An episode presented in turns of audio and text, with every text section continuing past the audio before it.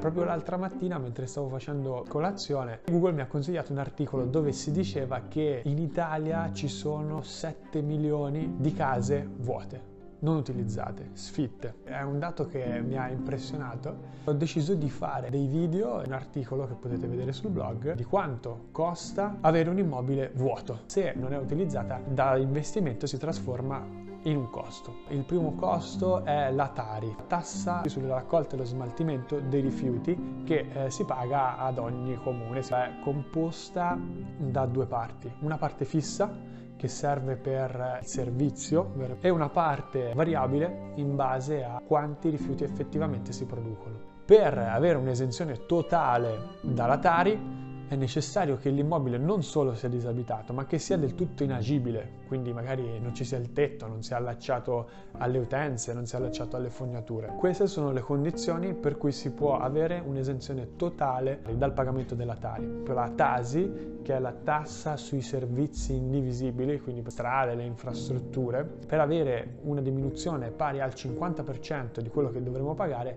la casa deve essere inagibile, quindi non è importante se è disabitata e non non si può avere un'esenzione totale dalla Tasi. Se invece è semplicemente abbandonata, va pagata in maniera completa. L'IMU, come sapete, ovviamente sulle prime case non si paga, c'è l'esenzione, ma se abbiamo una casa vuota dove non abitiamo, probabilmente è una seconda casa e quindi c'è da pagarci l'IMU. Tutto simile alla Tasi, si ha una diminuzione del 50% solo se l'immobile è inagibile. Ci sono poi eh, altre spese come per esempio le spese condominiali, se l'immobile fa parte di un condominio, vanno comunque pagate anche se l'appartamento non è abitato. In che misura? Spese di gestione, di amministrazione condominiale vanno pagate. Per quanto riguarda per esempio le spese di riscaldamento, ci sarà una quota di mantenimento dell'impianto e quella va pagata, ma la quota ovviamente del consumo non si andrà a pagare essendo l'appartamento vuoto. Stessa cosa invece per l'acqua, eh, viene calcolata con delle quote acqua, si può chiedere una riduzione magari pagando una sola quota acqua se la casa è disabitata. Se invece c'è il contabilizzatore dell'acqua consumata, se non si consuma acqua non si avrà quella spesa